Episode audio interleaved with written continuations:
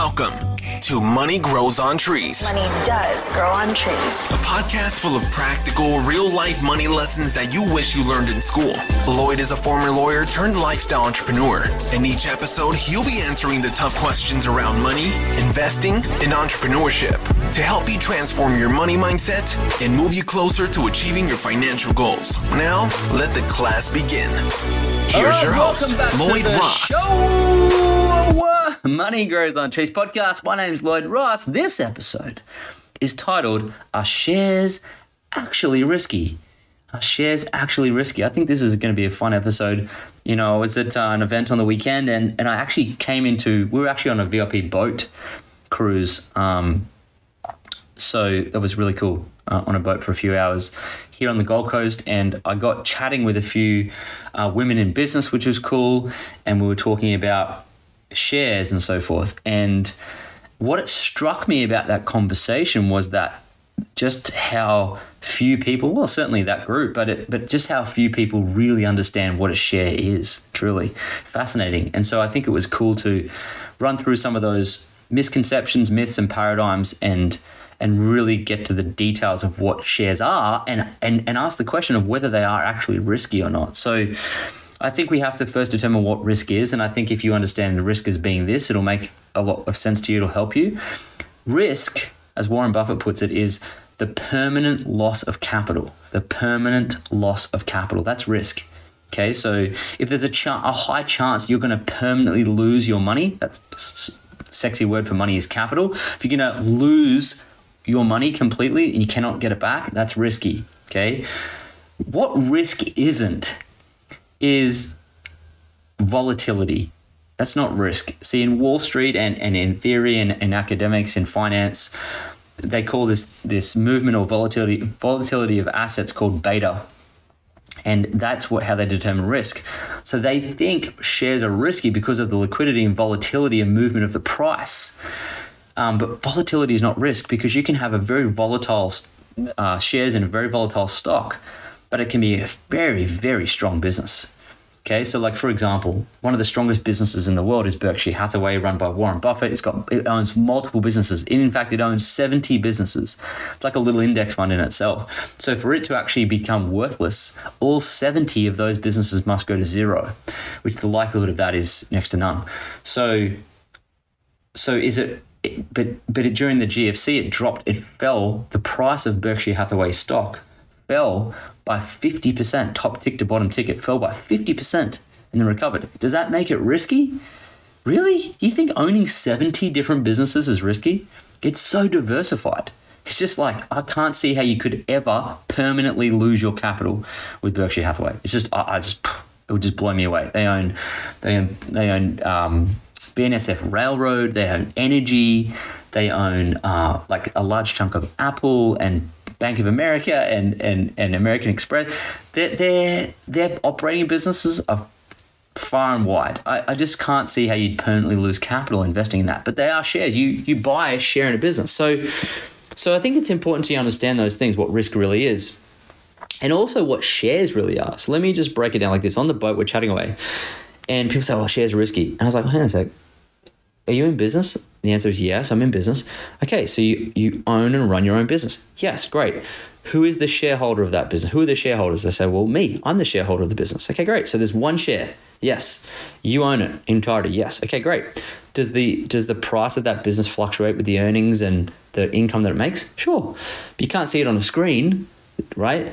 but it's it's even more risky than shares typically because the the personal business run by the solopreneur can like in the next five years the likelihood of it failing is 80% so it's risky so it's funny that business owners can say shares are risky but they are actually the single sole shareholder of their business because at the end of the day all shares are is a legal share ownership of a business when you buy shares if you buy shares in commonwealth bank you own legally. You legally own equity. You legally own a piece of that business. Yes, you can be a legal owner of a bank, the biggest bank in Australia. Awesome. When you buy shares in Apple, you legally own Apple. You are owning a piece of the business. So to say shares are risky is to say business is risky. And If you want to say that, fine. But you can't say that your business is not risky and then shares are risky.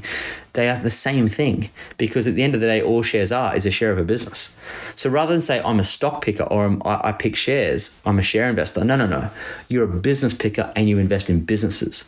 Okay. So for me, frankly, I actually feel like an investment to own a piece of Commonwealth Bank is far less risky than starting and running your own business.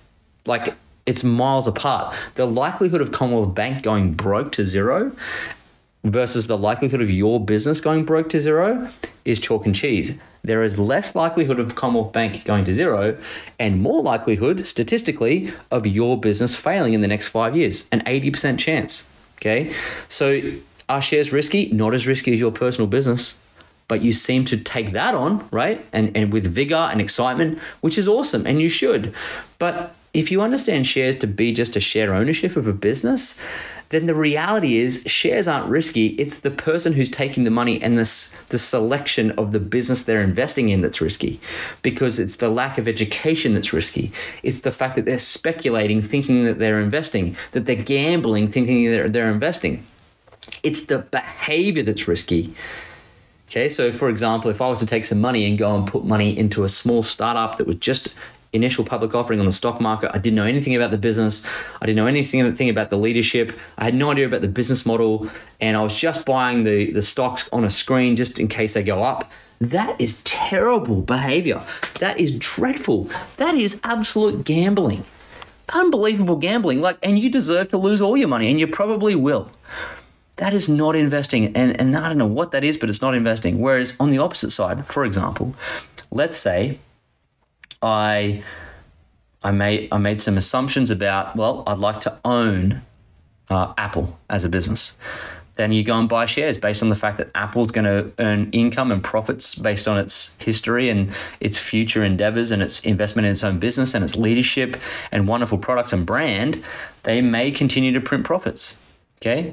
Now, if Apple is extremely overvalued, meaning it's it's just worth way too much. Like right now, it's worth about three trillion. Maybe it's not worth that much. Maybe Apple's only worth one trillion or two trillion. See, what happens to people when they go and invest in shares is they don't look at the business. They don't look at the business, and all you have to do is go to the company's website, go to the investor area of the company's website, select investor, go to the annual report, print out the annual report, and read it, or read it from the screen on your computer. Now, if you do that, if you read the annual report of the company that you want to own a piece of, own shares in, you have done more due diligence and homework than 90% of people because few people even read the annual report. But if you go and read the annual report of Apple, you'll have to, you'll know about the business and then you'll know whether you want to own any or not. Now, I'm not suggesting you go and buy Apple or anything like that, but I'm saying what businesses do you want to own? Do you want to own Commonwealth Bank? Do you want to own Apple? Do you want to own Facebook and Meta? Do you want to own TikTok? Do you want to own, um, you know, maybe you're in e-commerce, you want to own Alibaba, whatever. But you're allowed to go and actually invest in businesses Okay, the share market, all the, the, the, the, stock exchange and the share market does, it does a couple of things. Number one, it allows companies to go to the public to raise money by selling pieces of their business off to the public in shares. So they're selling their equity, their ownership of the business to the public. That the share market allows them to do that, and that allows them to raise capital, right, money from the public to expand their operations and grow the business. So it allows that to happen, which is awesome, right? What else it allows people to do is to invest in businesses. So to be an owner of a business without having to start their own. So if you go off and become an investor to buy into buy shares in a business, you better know what the business is all about before you do it. Okay? But you can't walk around saying shares are risky when you especially when you're in a personal business that you're building yourself as this sole shareholder because the chances of you going broke is much more likely than say a big business like CommBank going broke. So you just can't walk around saying shares are risky. Okay. All that tells me, if you understand that, is that you don't understand shares. Whenever you say shares are risky, I know straight up you don't understand investing, you don't understand the share market, you don't understand how businesses work. And it's a real, it's an, it's obvious. So how do you learn? Well, you read books, you take courses, and you start doing it. Okay. But most people should avoid 99% of individual stocks. Like you should just avoid it.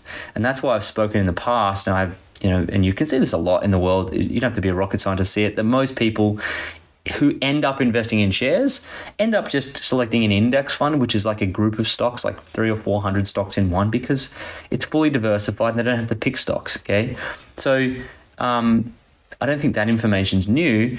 It's just that's why people do it because then they don't have to worry about taking effort and time to actually understand a business. But if you really understood a business and it happened to be a public company you could buy shares in and you were to put your capital into it, chances are you can make wonderful amounts of income as the business grows. If the business is very well established, fully diversified, run by good people, not a lot of debt, has a lot of cash flow, lots of cash on the balance sheets, buying back its shares, good return on equity, and all these green success flags that you can easily find out by reading the annual report. If it's like that, then the, the chance of you losing money is not actually that high. It's just that people don't understand what they're doing. And that is the risk. It's the lack of education, the lack of emotional control, the lack of um, a good fortified money mindset. Instead of looking for a jackpot, they're looking for actually long, sustainable business businesses to put their money in. And if you understand all those things and you've spent the time at it, then you'll probably find that they're actually not risky. It's the lack of things that's risky. Okay. Now, again, if it's not you, you can't understand, you can't control your emotions. You don't like reading annual reports. You don't like businesses. You don't understand business. Um, then for most people, yeah, like I think getting financial independent financial advice is obviously a very good idea. And then also buying real estate. It's pretty straightforward real estate, really simple, and not getting too much debt. That makes a bit of sense, right? I'm not suggesting go do that or either or, but I'm just saying that just be careful when you say shares are risky because it's just it just investing in some businesses is dumb. 1000% agree. You shouldn't be buying most things you see on the stock market, okay? But there are some wonderful businesses that if you had the ability to look into them closely that you can be a part of their growth. You can actually own a piece of that business. And I think that's fun personally, but up to you. I just wanted to do this episode because I really want you to understand what shares actually are and what they are not. Okay, so it's the approach of investing that is most important, not the actual asset itself necessarily that's inherently risky. Okay, so I hope that makes sense. I hope this has been an effective and enjoyable episode for you. Share it with a friend if you'd like to. And of course, check out the links in the show notes. Thank you for those who leave a five star review. Really appreciate you. And thanks to those who share this onto their stories with other people. The podcast is growing, becoming super popular. And uh, I think it's really helping people learn about money and investing entrepreneurship in a fun, enjoyable, and hopefully entertaining and engaging way. So thanks again. And I look forward to seeing you on the next episode of Money Grows on Trees podcast. You go have a wealthy week.